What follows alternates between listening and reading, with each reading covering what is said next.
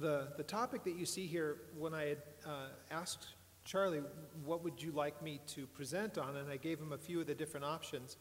Um, other than just doing a Bible study, which I love to do, I do those back home, needless to say. But these are the kind of things that I do at conferences, and now this is becoming a big topic around the church. Now, full disclosure, it was the conference in 2008 at Murrieta Hot Springs, senior pastors conference. I was not a senior pastor at the time, uh, but Jack, my senior pastor, had problems with his eyes and whatnot, so I got to be his seeing eye dog for the weekend. Best, best week of my life.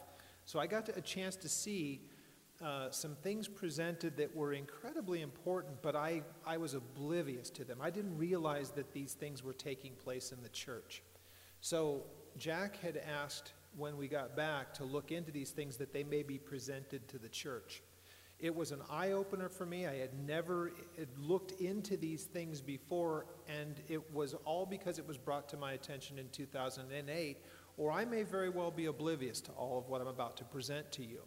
But once you see it and once you're able to identify it, then every time and, and every time that, that something new is introduced, it becomes obvious that there's something that's odd going on in the church. And I want to show you uh, some examples of that just so that you're aware of it, so that you're able to identify it.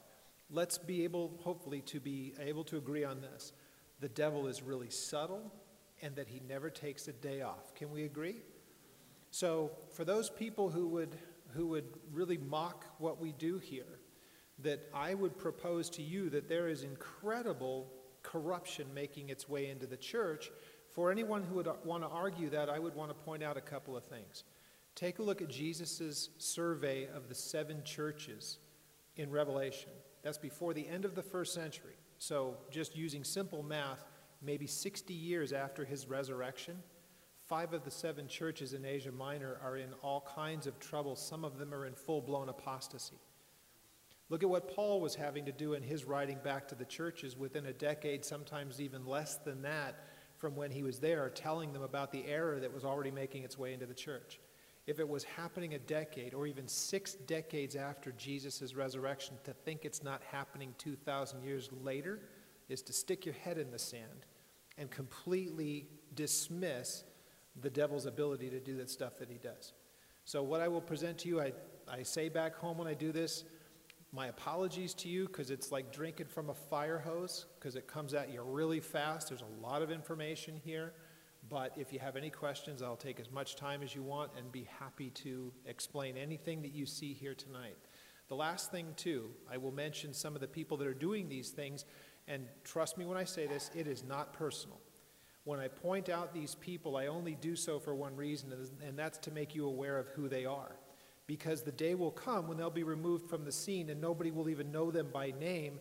But if you can identify what they teach, that's the important part. So once they're gone from the scene, what they teach will continue on, and I think you'll be able to see that as well. So as we look at the, the, the slides here, let's have a word of prayer, and we'll pray that technically everything goes as it's supposed to and that I can stay on time without, without speaking so fast that you can't understand me. Okay? So we'll try all that. Father, we thank you as we come to this place.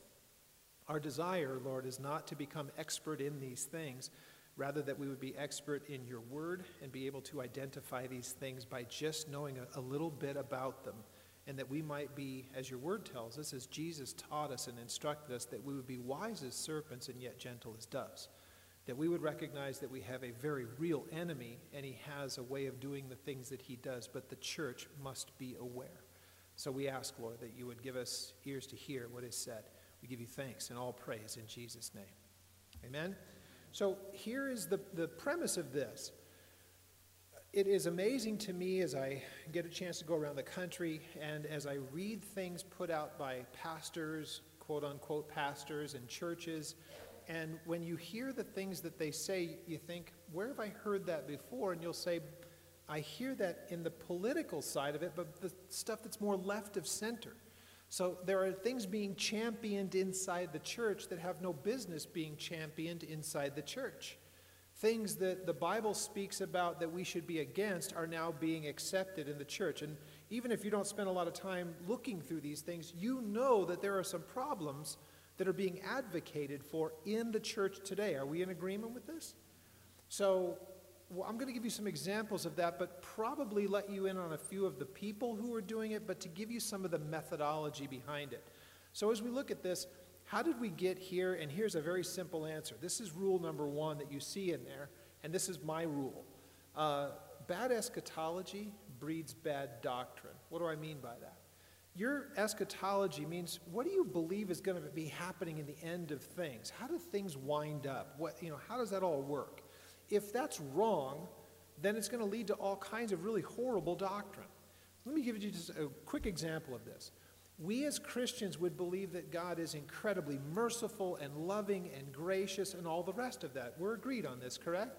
But does that mean that because he's loving and gracious and merciful that there isn't going to be a judgment for sin? Of course, we would say, well, no, he's all of those things, but he's also perfect and righteous, and he's a just judge. So, for those people that would reject his mercy and his love and his grace, what happens with them?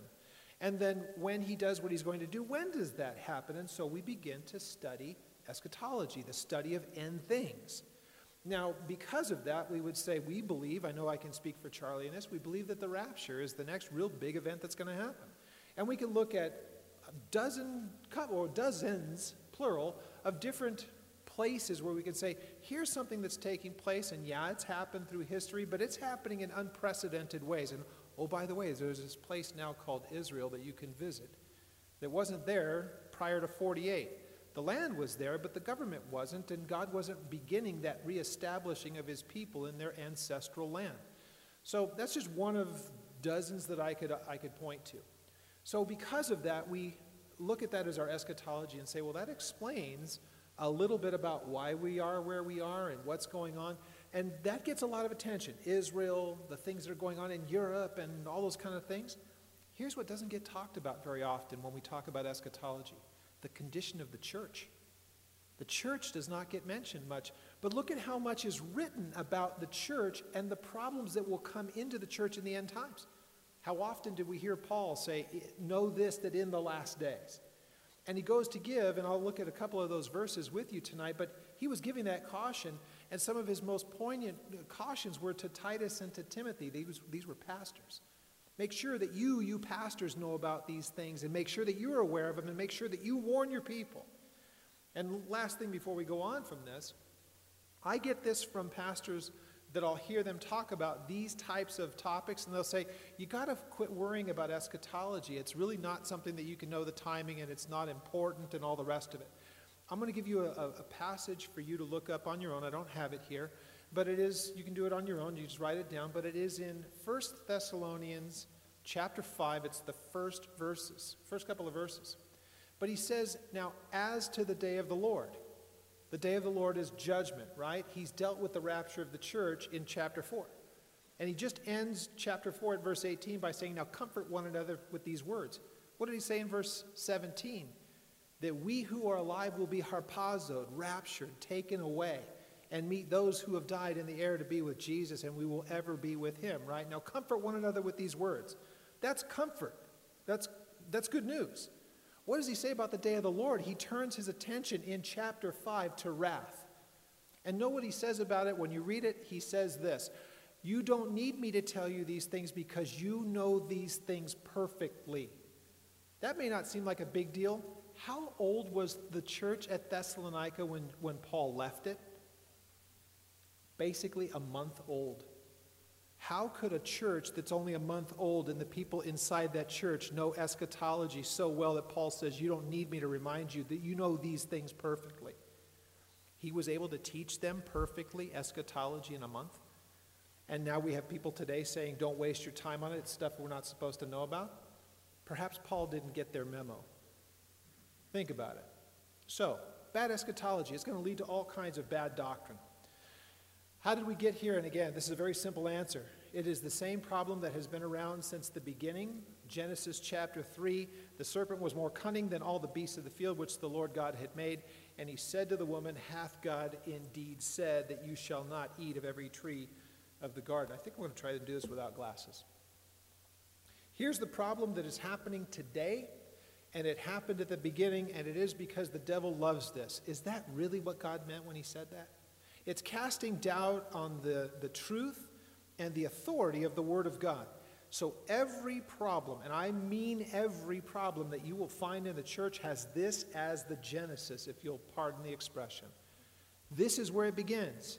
That the devil says, Is that really what God meant? So the moment that you can undermine the Bible and its authority, you undermine everything that it teaches, and you leave it open to the individual to determine what they want to believe and not believe. Therein lies the problem. So, the infiltration in the last century, this has been taking place. I would recommend a book to you. It was written by Paul Smith, Pastor Chuck's uh, brother. You may very well know of it, but it's called The New Evangelicalism, or The New Evangelicals, rather, uh, The New World Order. And so he goes through and chronicles over the last hundred years, roughly, how these things began, the infiltration into the church, and really hit their stride in the second half of last century. So, what we're examining tonight is nothing new. It takes a very long time to implement, but let's remember the devil has got all kinds of time on his hand for now. So, he doesn't have to do everything all at once, he does it incrementally. And this is why the church has been on this downward spiral for so long. Well, look at what is said here, and it's a good indication of what happens to a church who begin to fall away from this. Now, remember, this is Paul speaking to Timothy, so it's pastor to pastor elder pastor to younger pastor, the one, by the time 2 Timothy rolls around, this is the end of Paul's life. And now he's given the caution to Timothy. Notice how he says it, but notice that in the last days, perilous times will come, for men will be lovers of themselves, and we know the rest of them. So, lovers of money. And then he gives this litany of attributes that people will have a lot of times when you hear studies on this, they will go to people, whoever's teaching on this, will go to examples of all of these different things. What you've noticed that I've underlined here is that they're lovers of themselves rather than lovers of God. That tells you why they do the things in between. Now he says, You want to know what it's going to look like before the end comes? Now remember, this is in the church. It's in the church. How do we know that? Because we see how it ends. But if you want to know the, the problem with it, men have become lovers of themselves more than they are lovers of God. Therefore, they're going to be lovers of money and unthankful and all the other things that are said. Now, if we want to look at the outside of the church, that's fine, we can do that. But look at what's in yellow there at verse 5 having a form of godliness but denying the power thereof.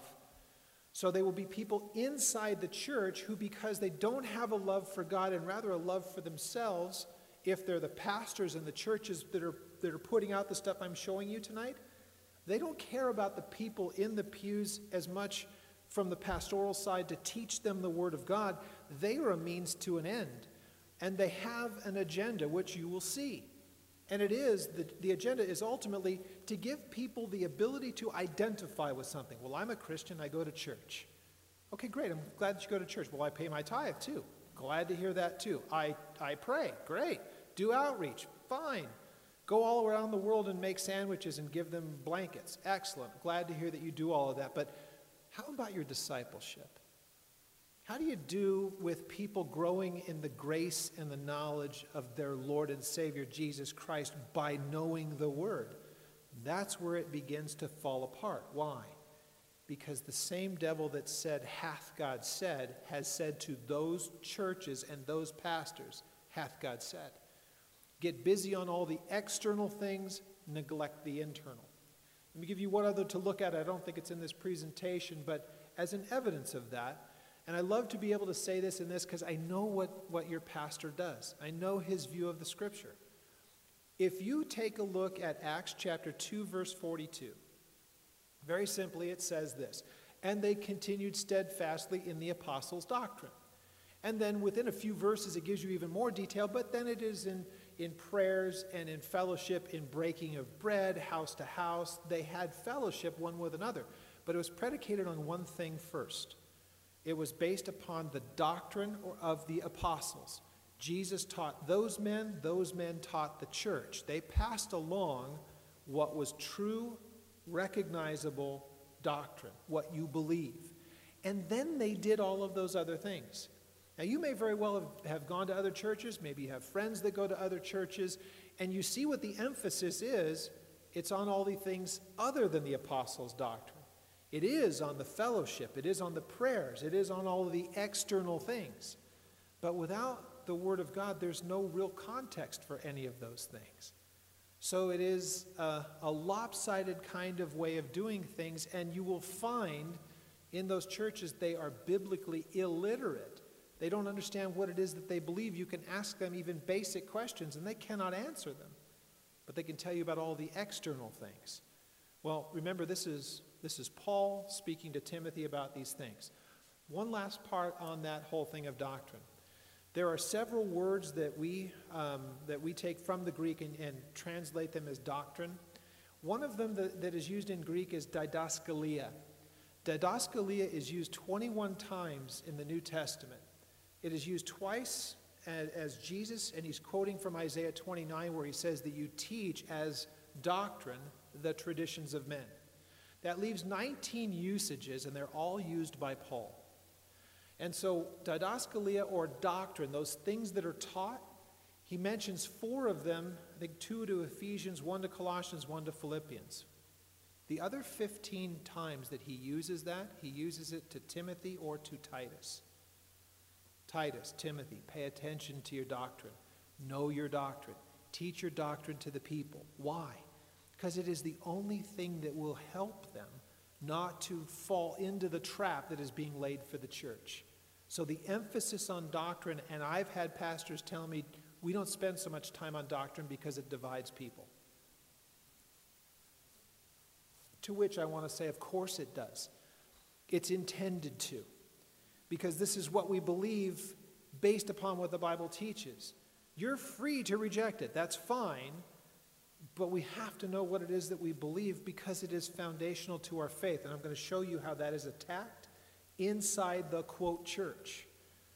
So, the infiltration that's happened in the last century. Here's the question that I put out right at the beginning What is political versus the religious left? Now, we know what the political left looks like and we know what they advocate for. It's the changing of norms within marriage, it is abortion on demand, we know what they're looking to do. It becomes global. There are no real standards because everyone has their ability to have their own opinion about things. And I know that I'm, I'm, looking at a group of people in this church that most of you are somewhere, give or take 10 or 15 years, about my age. Did you ever think the day would come when people would be able to identify however they want to as far as their gender is concerned? And now, that's not only accepted, but it is don't you dare question anybody who wants to. It's not for you to question. Well, a simple DNA test will fix that in a heartbeat, but you can't say that. Now, it is the lowering and the removal of standards that's been going on for some time now, and it is the church that is getting into trouble by saying, Are you out of your mind? This is so obvious. Of course, we know gender, but you can't do that. And much of the church is changing even that definition and embracing that belief system. So they can call themselves a church, but they're outside of what is accepted Christianity. So we know what the political left looks like. Now, when we see it infiltrating the church, it helps us to understand well, where did that nonsense come from? The people bring it into the church. So I know that if the devil was to try to show up at the front door here, coming in as anyone else, you guys would shut the door on him. But I can tell you that because of trying to be acceptable to the world, that there are some churches that will throw the door wide open to him and not be judgmental because, you know, we want to make sure that everybody has a seat at the table. That may be an overstatement, but we certainly are able to see the influence of the devil come into the church because it's beginning to accept the same things that the secular world believes. And it's hard to tell where one ends and the other one begins. It's happening all around us. I'll have examples of it. Can these two things agree in, or can these two things abide in agreement biblically? The simple answer is, of course not. It can't. How can something that is detestable to God be acceptable to the church? No way should that ever happen. How then does it find its way in? We quit teaching the scriptures as authoritative and that it, it speaks on all matters of faith. Once you undermine that, you undermine everything about the church. So, again, why or why not? What are some of the examples that you'll see? In the church, you're finding moral re- relativity that nobody can say what's right or wrong. Everything is more, or anything moral is relative. It depends on what's going on down the street. There's no standard, is the problem. So, where does that come from? It's a questioning about the inerrancy of Scripture. It has its problems. It has its. How many times have you had people come to you and say, I can't believe the Bible is written by men and it's full of contradictions? How many of you heard that? Go ahead. It's audience participation. So, well, the rest of you, I'm surprised.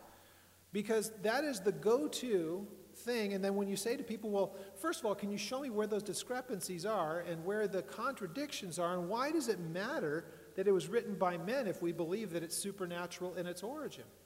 Because half of the time that argument comes from people who are professing Christians. So there is the attack against absolute truth and even how we would know knowledge and how knowledge is gained. So where does this come from? Where, these, where are these worldviews thriving now? Now I know that this kind of gets people a little bit on edge because it starts to bring into question some of the church movements that we see around us. But if I was to take a look and try to put these in segments, we know what we've, we've heard the seeker sensitive movement. We know what that is, right? The seeker sensitive movement is to say, we want the people to not feel in any way uncomfortable when they come in the door. So we want to make the churches sensitive to the person who is seeking to come in the door. And so they will tell you that they're very careful about focusing on evangelism. Okay, great. I'm glad. Evangelism, great. If I wasn't evangelized, I wouldn't be here in front of you. So I'm, I'm all for it. But if we look at what it says in Ephesians chapter 4 at verse 12, that's where we get that God has given to the church apostles and prophets and evangelists and pastors and teachers for the equipping of the saints for the work of the ministry. But if we study the early church, the prophets and the evangelists and the apostles, for the most part, were doing most of their work outside of the church where evangelism would take place. What was going on inside the church? Pastors and teachers were teaching doctrine to the church so that they would be equipped to go out and do that work of evangelism and those other things. We have turned that completely on its head. Now we want the church to invite people in and make it feel like the outside where they don't feel at all threatened and everything is about evangelism and easy messages, right? We see that happening all the time, but what happens to the believers in there? Doctrine is no longer being taught, and they're being starved systematically of the truth of the Word of God. Where did this all go wrong? Because it doesn't look like the first century church any longer. Looks nothing like it. So, this is the open door in the seeker sensitive movement. Now, you hear this word thrown out all the time, postmodern, what we would call the emergent Christianity. And this is where you get the, the guys with all of the PhDs, and these are the smart guys. These are the ones that are using all the 25 cent words that nobody knows, right? I'm going to give you some examples of those and put them in, in just simple English. The social justice, or what we call the liberation movements, these are the people that are out doing the, the work of trying to bring people into the belief system. And I'll give you an example of one of the biggest movements that there is out there that most of you have never heard of. And the gathering, the gathering for these postmodern groups, where do they outreach and where do they meet together other than just their churches? I'm going to show you some of those places. So, where do these things happen? Most of you are familiar with some of, I'm sure you're familiar with some of these, the saddleback or the purpose driven model. Uh, this is where I come from. Rick Warren is real close to me. And again, I don't know Rick personally. He may be a great guy.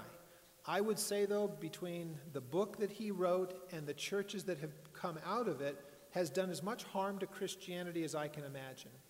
Because it's made Christianity very easy to believe, but it really requires nothing of the person hearing it. A person that I said this to once was going there, and they were so angry at me. And I had asked, well, how much instruction happens for the people that are there where you get into the Word and you are really taught and instructed in the Word of God by the Holy Spirit? And the look was really kind of odd. And then I asked a second question Have you, because we always realize as pastors that though we want to instruct the, the people that are in front of us, there is the potential that somebody may come in the door and they don't know who the Lord is, and they're going to hear what we have to say. Is there a clear presentation of the gospel that if they walked in the door unsaved, that they would have enough to be able to walk out the door as a saved person? And when I asked that question, does that happen every time that you guys are assembled? And she finally had to, had to admit, well, no, that doesn't. And that was my point exactly. That's the problem. And that's being exported all over the place. One that you might not know quite as much is the Willow Creek model. There's a church called Willow Creek Community Church. It's up outside of Chicago. Maybe you've heard about a guy named Bill Hybels. Does that name sound familiar to anybody? the man had 14,000 churches at one time buying the product of how to build a church after that model. And they all had the same things. Be careful about how you say what you say over the pulpit. Don't take a collection. Make sure that there's nice lights. Make sure that it's entertaining. Make sure that the music is entertain, you know, entertaining kind of a thing. Don't make people feel put off. Great. He actually, before he was found out to be kind of a, kind of a, um, had his indiscretions, let's say, and uh, he was found out to be not quite the man that he was uh, putting himself out there to be. He even admitted the model's kind of failed because we're not producing disciples like we should. But we're producing a lot of carnal people who don't really hold to the Word of God any longer. Well, if we see this, it's program oriented church. They all look the same. You go there, they will have their hour and a half worth of a service or an hour and 15 minutes. But the time that is actually dedicated to the Word of God is very minimal, and the depth of it is superficial. Very little instruction goes on. But ask the people that go to him, what do you like so much about it? Man, the music is awesome. The guy tells great stories. It's very humorous. They'd show these wonderful videos that really help to illustrate the points that they're doing. You want to say, but what did you learn from the Bible when you were there? And it's deer in the headlights. That is not what the first century church looked like because the first century church, being part of it, may very well have cost you your life. It wasn't an easy kind of belief. Read the history of it. I mean, read the history. Read Acts chapter 8 if that's all that you're going to read. It says Paul wreaked havoc, Saul wreaked havoc in the church, and they scattered everywhere except for the apostles. Can you imagine if you if you were trying to take the first century model and everybody that walked in your church say I'm going to present the gospel to you and if you were to come forward and you were to give your life to Jesus, we are so glad but we want you to realize that it may cost you your life by the end of the day. How many of them would stick around? How many would stick around? Simple question. I try to think about all of these types of churches and try to plop them on the Mount of Olives in 50 AD and wonder how long they would last. The end of the day, the end of the week, maybe. They'd be persecuted into oblivion because it wouldn't be that easy to identify with Christianity, certainly not the model that they did. So, the topical approach from the pulpit, tell people what they want to hear, philosophical, me centered kind of teaching, avoiding of difficult doctrine and theology, and then ecumenism. We're no better than anyone else. We all have the same truths. And yet, when you start to ask the questions about what does that mean, they don't know how to even answer it. It's slogans, it's bumper stickers. But there's no way that they can ever really describe what goes on in the church. Now, again, this isn't personal with me. I don't even care who these people are. That's not the issue. I don't know any of them personally. But I do want to have everything that they do examined just like I tell my church back home or the church that I pastor hey, whatever you hear from me, you take it against the authority of the Word of God by the leading of the Holy Spirit, and you check those things to see if they're right.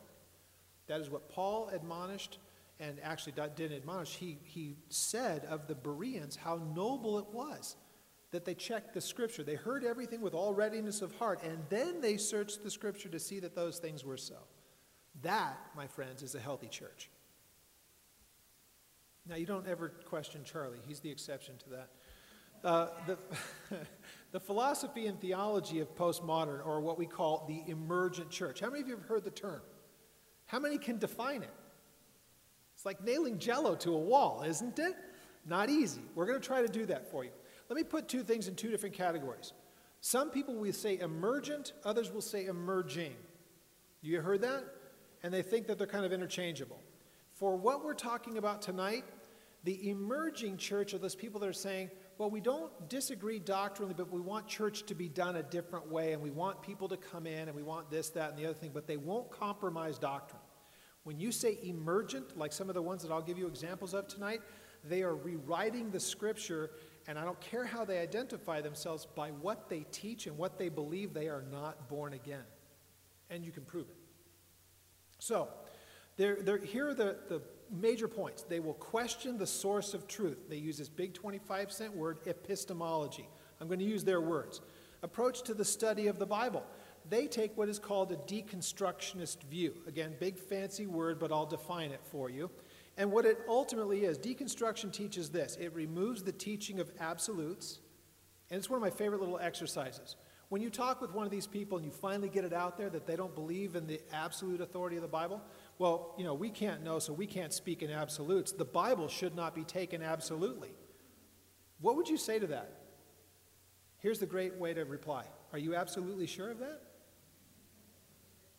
Think about it. Well, so if there are no absolutes, how can you be so absolutely sure that there are no absolutes?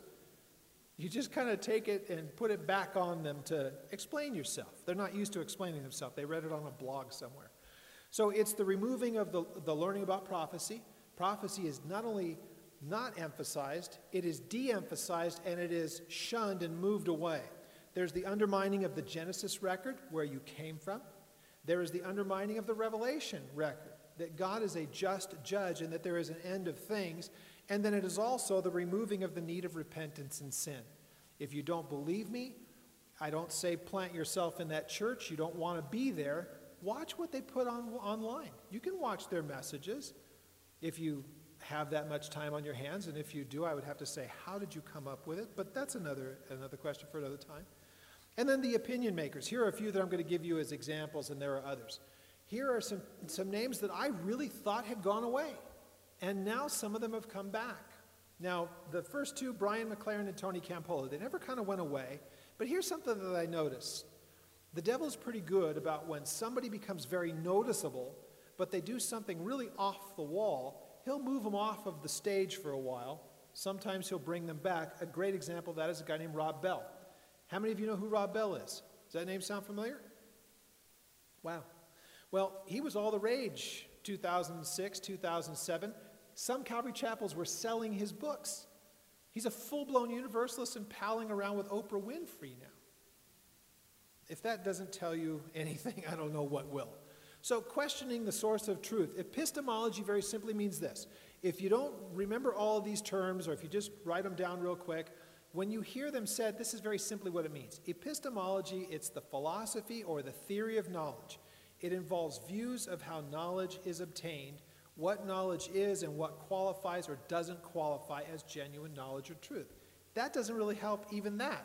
Here's what that means How did you come to a decision on what you believe?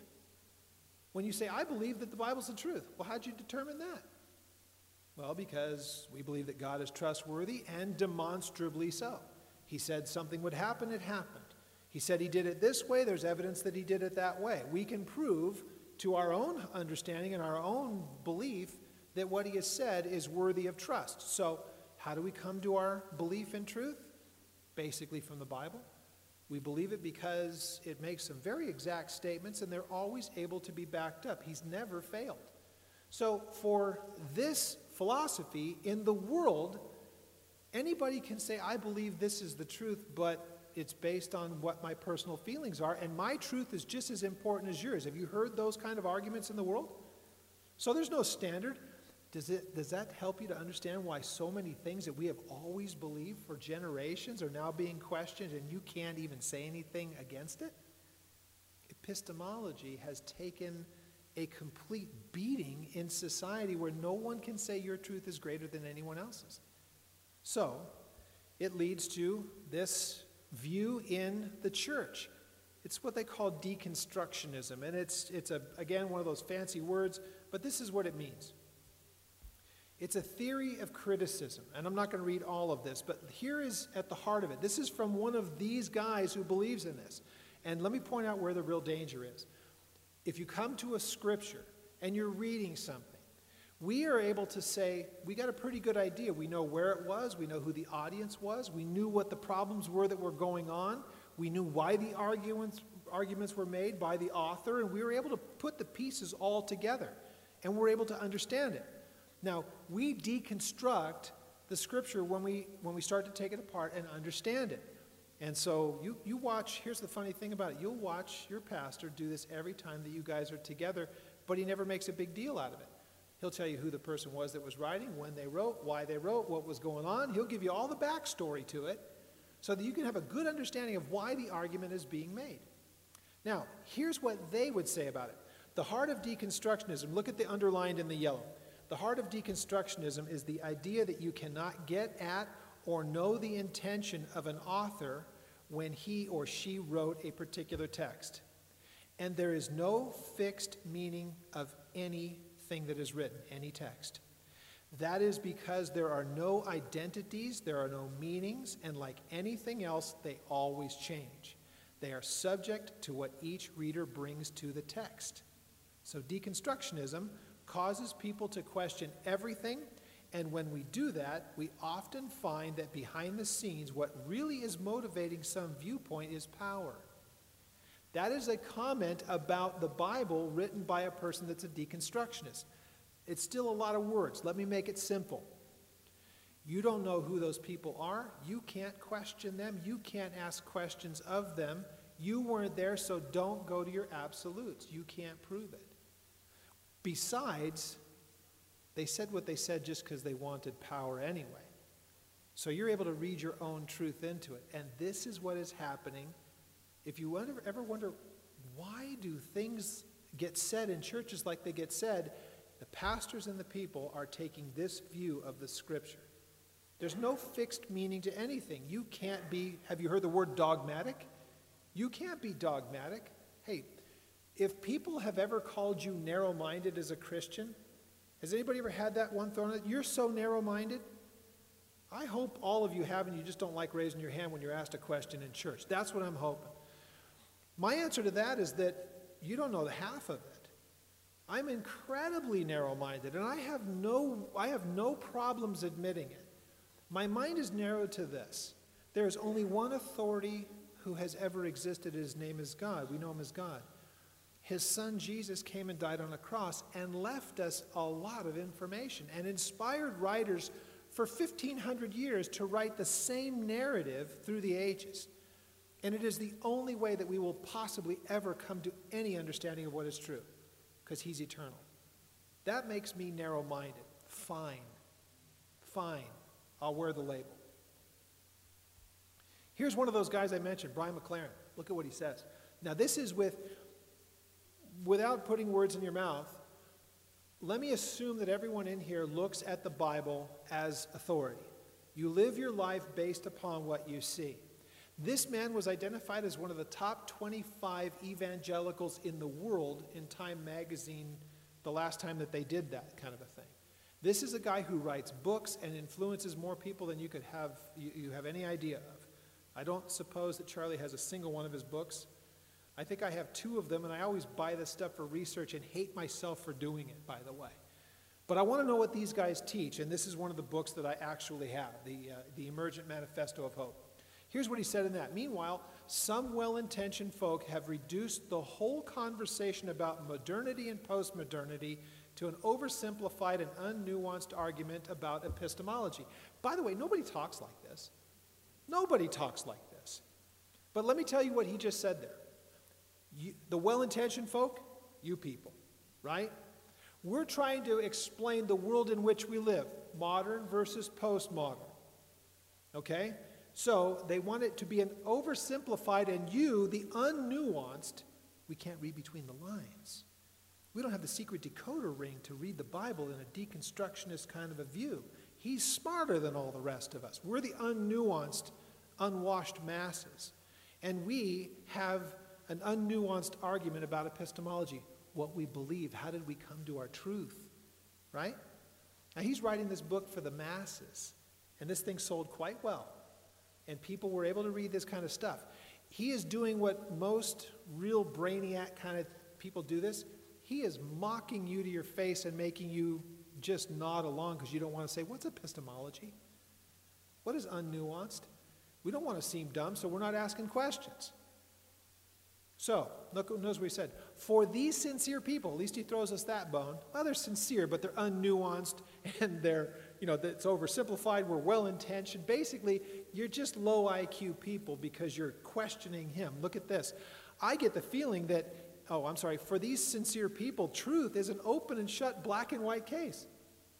Yeah. You want me to disagree with this? Okay, well, let's go on. I get the feeling that I either hold their simple uh, common sense view of epistemology with the attendant understandings of such things as foundationalism the correspondence theory of truth, and so on. Again, he throws out more and more of these words. Foundationalism is, well, what's the basis for all of your belief? The Bible. Oh, well, that makes you well intentioned, sincere, and unnuanced, but come on. You're not like me. He's got, a, he's got the alphabet soup after his name, he's had all of his education.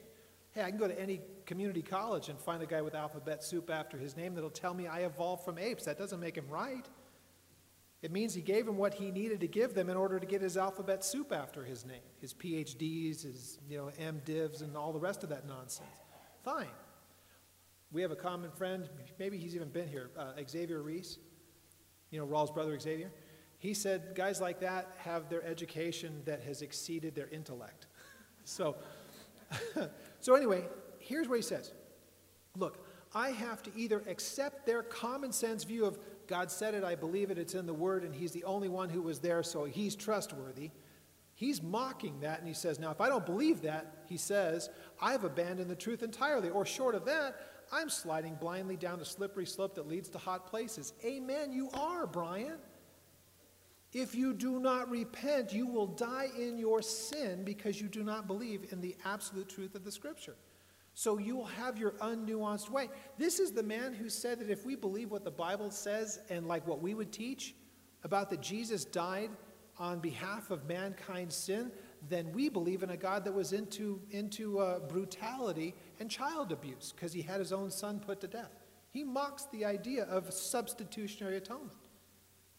And he's an evangelical, quote unquote? Nonsense.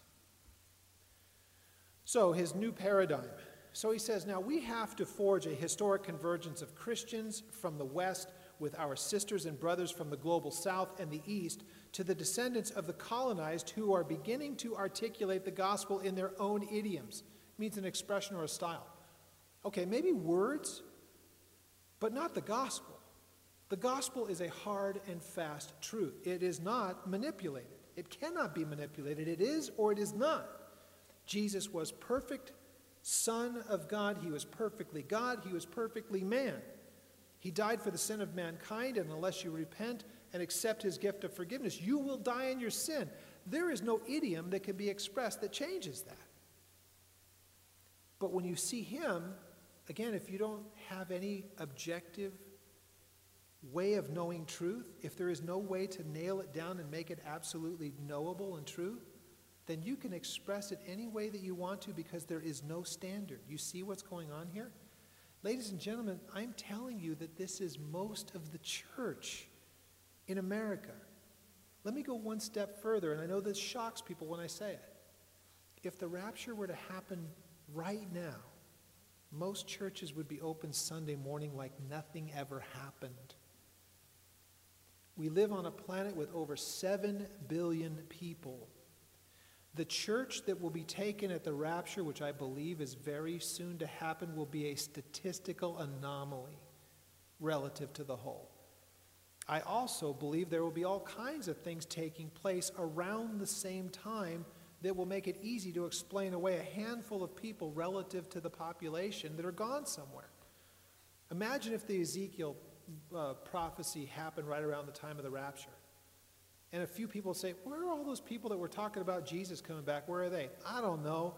They probably freaked out when they saw the bombs drop, and they're probably in some cave in Montana. We'll see them sooner or later. Did you notice the world's on fire?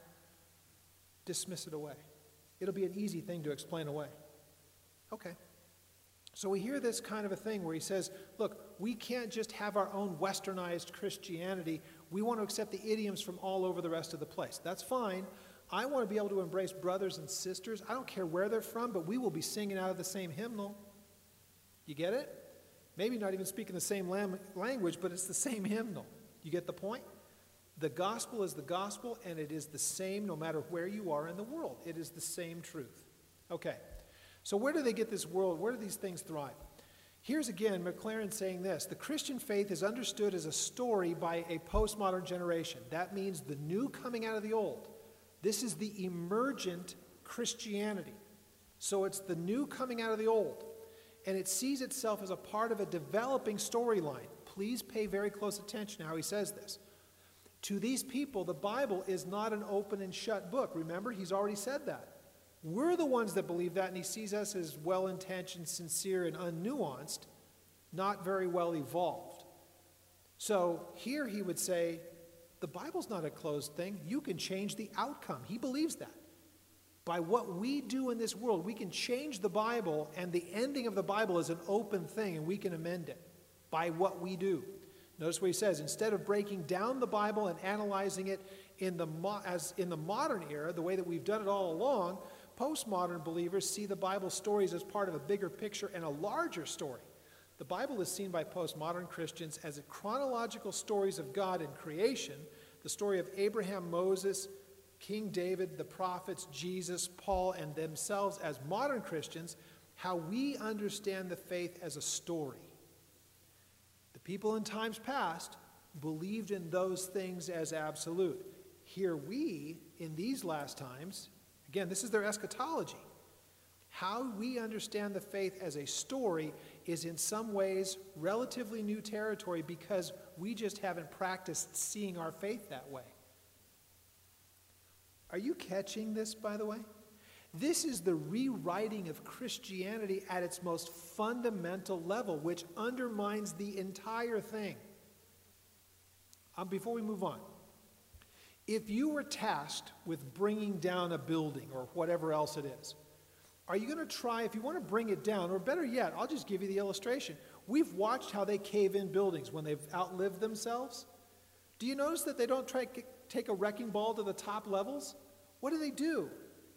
They blow it apart at the foundation, then everything collapses over it.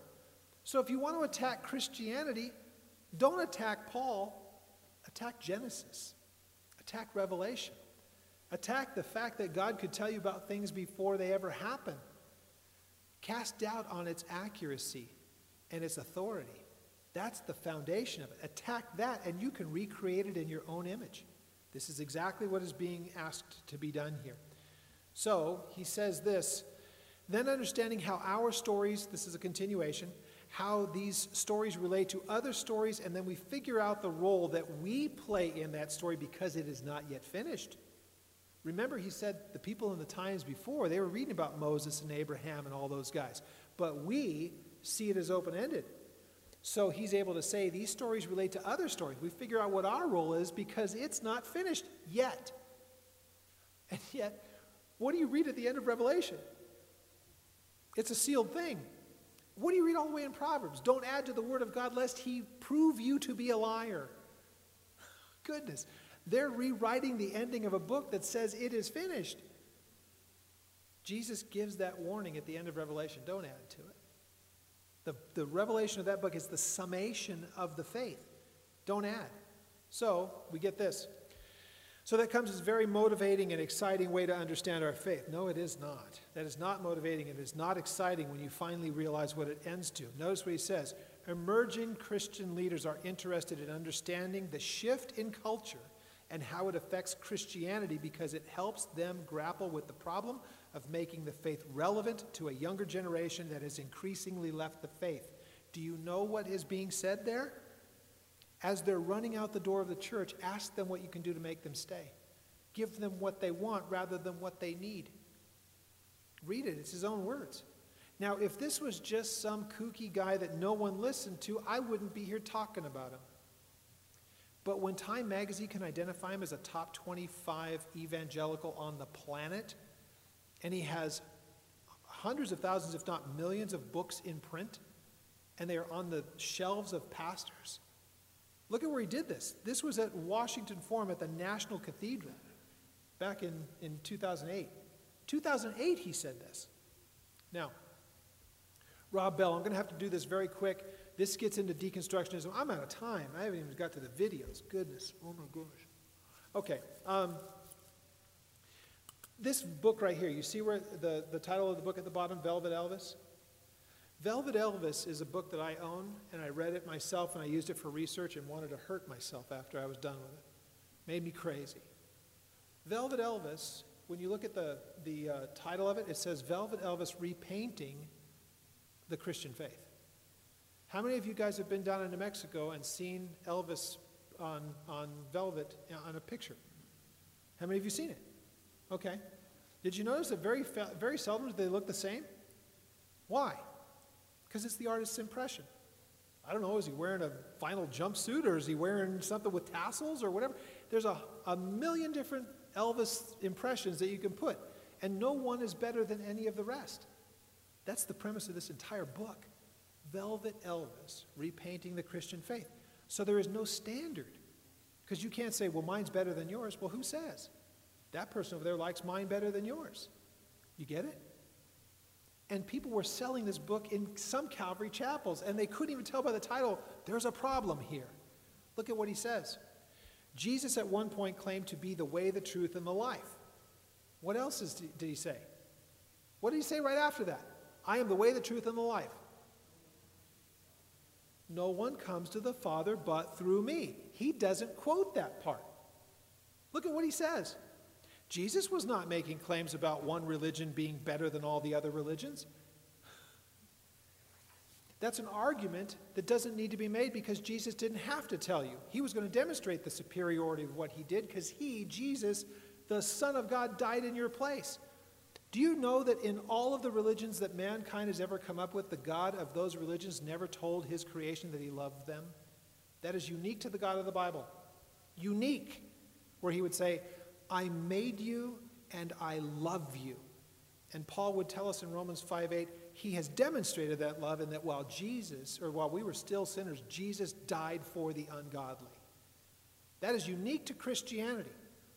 Rob, who was seen as an evangelical who was celebrated in places he never should have been celebrated, writes this book and says Jesus was not making claims about one religion being better than all the other religions. Now, listen to this. When you read this, do we all speak English in here? Okay, I'm going to ask you, as people who are proficient in English, to try to explain to me what he just says. So he says, that completely misses the point the depth and the truth.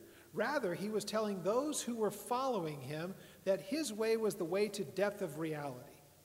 This kind of life Jesus was living perfectly and completely in connection and cooperation with God is the best possible way for a person to live. It is how things are. That is English, but it makes no sense. This is what a person does when he cannot make an argument, he just buries people in words. Jesus came and said some absolute things and Rob is a guy who doesn't believe in absolutes. You can find that in the very first chapter. He says that doctrines are not rigid, doctrines are flexible. They must be flexible because if they're rigid and you ever find out one of them's wrong, then the whole wall falls apart. Incredible. Now, he kind of left the scene for a while, but now he's back. And the sad thing about it is when he went off of the scene, people picked right up where he left off. He used to be a pastor in Michigan. Okay. So the postmodern worldview leads to this. If a postmodernist, like the guys that you've heard me quote, think about how easy it is to jump into this replacement theology. This is where they'll say all the promises for Israel, because they rejected Jesus, now belong to the church. That was the, that was the, the belief for 1900 years because Israel was gone from the land. They don't care enough about the scripture to say, well, now that they're back in the land, maybe we should re examine what we believe. But they don't do that. Here's another funny thing about it they love to take all the promises to Israel. Isn't it weird that they never want the curses? Because they do some of the same stupid things that Israel did, but they never want to have to deal with the consequences. kind of one sided. Well, it leads to anti Semitism and pro Palestinianism. I wish for you, I'm hoping you do this, find out how much of the church is pro Palestinian and looks at Israel as the occupier and the oppressor. If you have been watching the news in the last few days, you know literally hundreds of rockets have come out of Gaza. Have you seen how it's being reported in the news? They indiscriminately fired. How many of you guys know when they leveled the things that they did, Israel in Gaza, they told them in advance, get everybody out of that building, we're leveling it? That is not the same kind of quarter that the people in Gaza gave when they fired off their rockets, because people died in this exchange in these last few days. And yet, much of the church has bought into the pro Palestinian belief. The BDS movement, which is boycott, divestment, and sanctions, we've seen the devastation that that has caused inside some of the West Bank towns where the, the divestment, they ended up, there are some Israeli, how many of you guys have SodaStream? Does anybody have a SodaStream? You got one? I love mine. It's fantastic. You can turn regular water into fizzy stuff. It's awesome.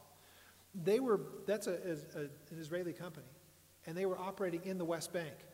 They pulled all of their operation out of, uh, outside of Bethlehem, I believe, and they moved it into Israel proper. Guess who got hurt by that, that move? The people in the West Bank. They were the highest paying jobs in the area from a Jewish company hiring Palestinians, quote unquote. Social justice or liberation theology, racial justice, environmental justice. I'm going to have a moment to do this, and then I'm going to defer to Charlie and say, What do you want me to do? How many of you have heard the, the word social justice? Okay, the church is becoming incredibly engaged with social justice. And I'm going to have to rush through this, so I'm going to have to cut out some of this. But listen to this. How many of you know who Dennis Prager is? Hmm, okay.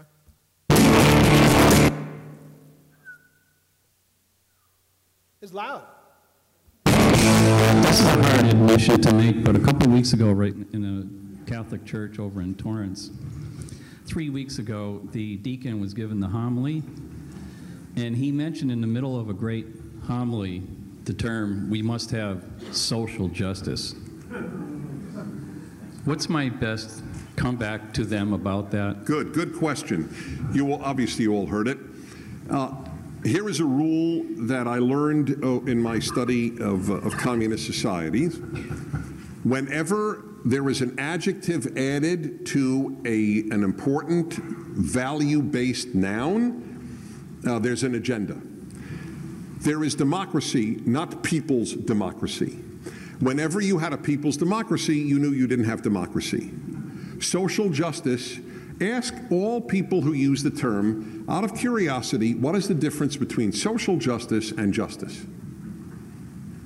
And I want to hear what answer they give. They don't like justice. Social justice, like environmental justice and a whole, all the other uh, uh, adjectives that are thrown in, are agenda driven. There is justice and there is injustice. There is injustice and social justice. Social justice means left wing equality. That's what it means. It is a substitute for the term equality. So there is no social justice if there are rich and poor. Rich and poor is definitionally social injustice. It's not injustice. That's why they know, they don't even know why they use the term. They won't know, I'm serious. They don't know why they don't like the term justice. But the answer, I, will tell them why they don't like it. Justice has no problem with their being rich and poor. Social justice has a problem with their being rich and poor. If the rich got rich justly, there is no problem with it. Here's a, my favorite biblical quote, one of my favorite. Do not favor the poor in judgment. It's book, book of Exodus. It is very tempting if Bill Gates and a poor guy come into your courtroom to favor the poor guy. That's social justice, favoring the poor guy. it's injustice to favor the poor guy. Get it? So social justice has nothing to do with justice. Nothing. It distorts it in the name of the egalitarian ideal that uh, motivates the left.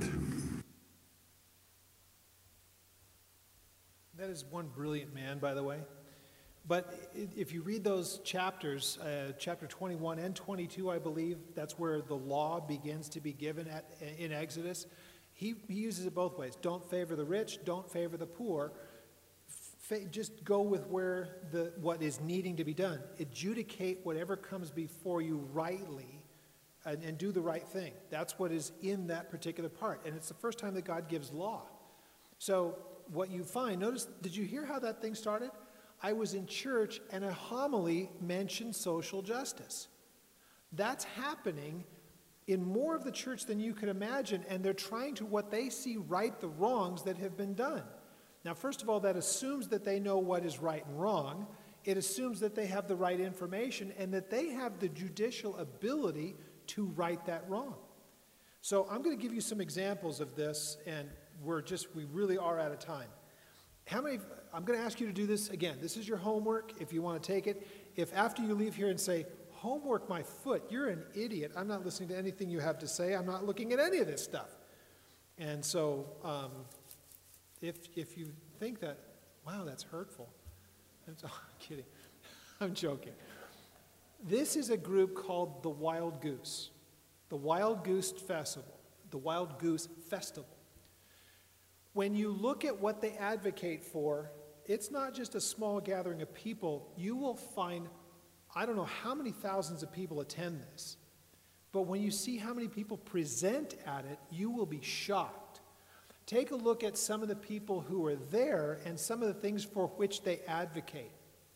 It is the very liberal, progressive, political wing that's found an avenue into the church and total agreement. Now, if again, this go ahead and take a look at it. The Wild Goose Festival. They have their own website. You can look at the past ones. The sad thing is when you find out who is at it. Here are your speakers just this year. Tony Campolo, Brian McLaren, Doug Pagitt. Does that name sound familiar, Doug Pagitt, to anyone? How many of you guys saw that there was a whole group of, quote, evangelicals doing a thing in this last election cycle called Flip the House or Flip the Congress? Did you guys see that? The bus tour that was going around and meeting with churches and evangelicals? Doug Pagitt was the spokesman for that. A quote pastor at Solomon's Porch up in Minneapolis ran for the Democratic side of, uh, of for a seat in, in uh, Minnesota years ago and didn't, didn't win. But this is the guy who was out there. And what did they manage to do in the last election cycle? I can guarantee you this the House that will be assembled after the first of the year will not represent your values. The last one didn't do such a great job either. I grant that. It's going to be a whole different world come 2019 January. Doug Pagitt was the guy that was always getting the press, and he was the guy giving the interviews, Doug Pagitt. And then, how many of you have heard of a lady named Jen, uh, Jen Hatmaker? How many of you guys go into Lifeway uh, Christian Bookstore? Okay. Next time you go in there, you'll find plenty of Jen Hatmaker stuff. You'll find plenty of it. She's got a DIY show with her husband. They flip houses and do design and all that kind of stuff. Why have her shown? You'll see in a moment. Shane Claiborne pals around with Tony Campolo. How many of you guys have ever heard of a thing called Christ at the Checkpoint in Bethlehem? You know what it is? It's a pro Palestinian meeting, and it is to try to talk about the oppression that Israel is bringing on the West Bank. If you've ever gone to Israel and you've ever gone through Bethlehem, you know that what you see in the news is not what's reality on the ground. I can show you palatial, I have pictures on my computer uh, that I took myself inside Bethlehem of, of if we lived in these places, it would make us blush, the kind of opulence. But people living two doors down are living in just hovels. How does that happen? If you have to ask the question, okay, Shane Claiborne is one of those guys that's there all the time. And then Amy Grant was a speaker at this. I can tell you this if these people reached out to your pastor and said, Charlie, we'd like you to come and present at Wild Goose, he would say, I'm sorry, I've got to stay home and watch my grass grow.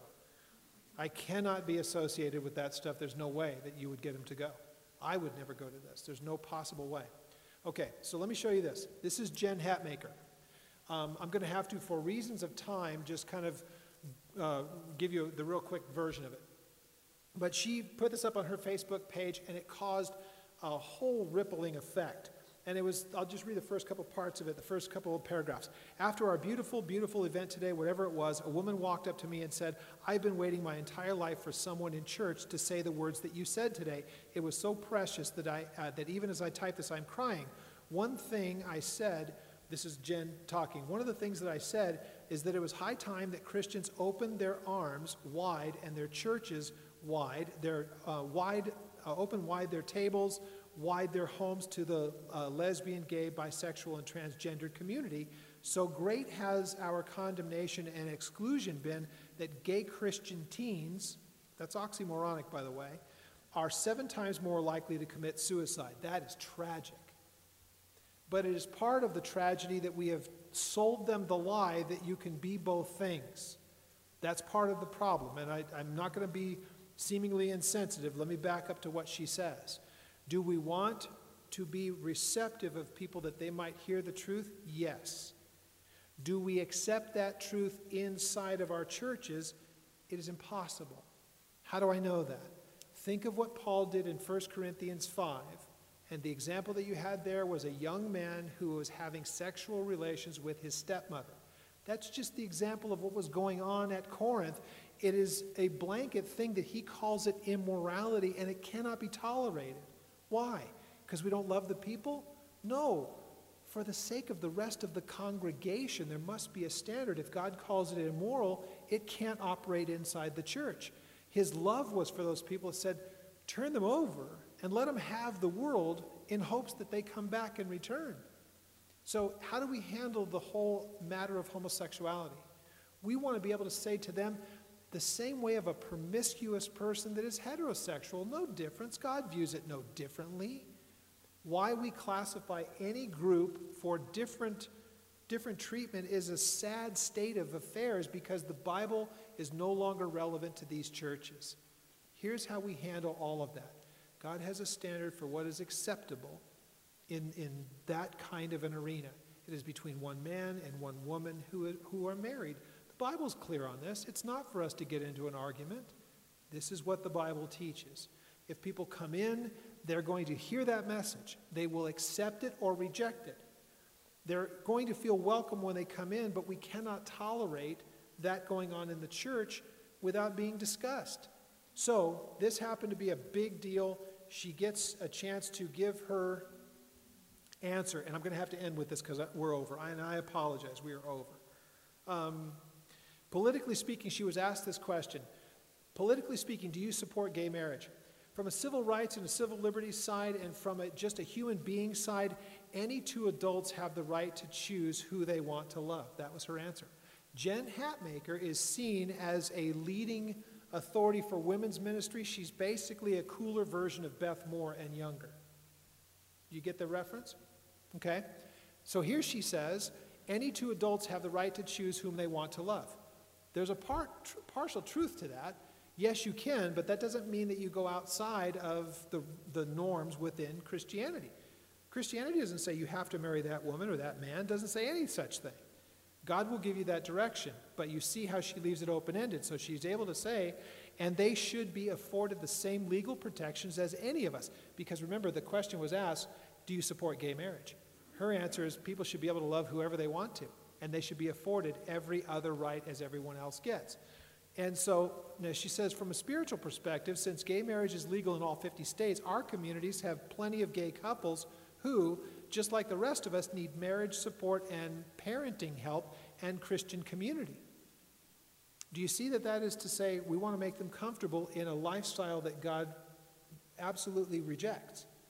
We have to start from that point of view and say, look, personally, this isn't personal. You may be the nicest people that would ever step foot in our church. Sincere, loving, caring. You'll do more around here in ministering to one another than anyone else. But here's the problem you don't need to care about how I feel about your lifestyle. God has an opinion on this. Why don't we ask Him how He feels about that? And why don't you allow Him to change you as He's changed so many other people in this place? Whether heterosexual or homosexual, we have had to change the way that we interact when we come under the lordship of Jesus Christ. It's not that there's an option here, but notice that she's giving an option and she's seen as mainstream Christianity. Look at her answers. So, um, look at what she says, the second part in the red. Not only are these our neighbors and our friends, but they are our brothers and sisters in Christ. Now, I know that this will get people really angry at me. If a person is, is an unashamed person who flaunts their sin with no repentance, I don't care if they're, again, if they're promiscuous heterosexual, same thing. That means that you will take everything that God says not to do and say, I don't care what God says, this is what I want, and I'm going to do it. That is not the action of a born again believer. I don't care how they identify, I don't care what they call themselves. But if you're willing to say, I know God has an opinion, I don't care about his opinion, but I want to be his. That's inconsistent. That's inconsistent. So here's the last part. You mentioned faithfulness to God. Do you think that an LGBT relationship can be holy? I do. That's her first two words I do. And my views are this is a very nuanced conversation. There's a word nuance again. Remember what Brian McLaren said? People that would stand right on what the Bible says have no nuance. Do you see how the political left has made its way into the religious left? That was the premise. That was the very first panel in this whole presentation. Do you see how the world has made its way into the church and it is impossible to tell where one ends and the other one begins? Can you see it? I'm not making too much out of this because this is a lady who has an enormous amount of influence. She's more than a million followers, I believe, on her Twitter account and hundreds of thousands on her Facebook. Incredible amount. I have nowhere close to that, and I'm on, I'm on social media. Man, nobody wants to hear what I got to say. After tonight, you may understand why. So here's the, the last question What about uh, the other hot button issues? Where do you stand on abortion? Listen to this. Again, this is nuance here. I've always had a pro life ethic, and I still do. So she's able to say that, but notice how quickly she changes the subject. But my pro life ethic has infinitely expanded from just being simply against abortion or anti abortion. For me, pro life includes the life of the struggling single mom who decides to have that kid and they're poor. It means being pro refugee, it means being pro Muslim.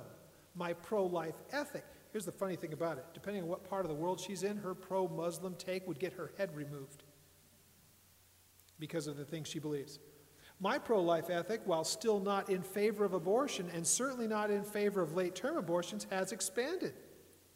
There's something incredibly disingenuous about a Christian community that screams about abortion, but then refuses to support the very programs that are going to stabilize vulnerable, economically fragile families that decide to keep their kids. Some Christians want the baby born, but they don't want to help out and help mama raise that baby. That is a lie. We support one at our church that ministers to those young ladies that find themselves pregnant and they do other things uh, for support of, you know, they do ultrasounds and all the rest of it free of charge. And when they talk to those young ladies, they will give them all of the information. If those young ladies need help getting those children adopted, they will help with that as well. And they are myriad throughout this country. What she has just said there is a straw man argument that has no merit whatsoever. Part of the problem, and I'll make this the last statement on this, part of the problem is that the government has stepped in where the church used to be involved. And now the church has deferred to the government. And we see the fallout of it. Ladies and gentlemen, brothers and sisters, we are a remnant. If what I have said to you resonates with you and you would find yourself in agreement as much as you could grasp all the crazy stuff I just threw at you, you are in a very small group of people incredibly small, much more so than you realize. But these are the people who are shaping opinion in the church. So, what do we do about it? Not a whole lot. There's not much that we can do because we have very little voice. I expect that. Why? Because the Bible tells me, I read Jesus' words when he says, When the Son of Man returns, will he find faith on the earth? He knows the answer to that because he knows that there will be a remnant. His question is one of being rhetorical. And his statement is, when I return, the number will be so small it's as though there isn't a faith on the earth. But for those who would say, God said it and I believe it. Amen?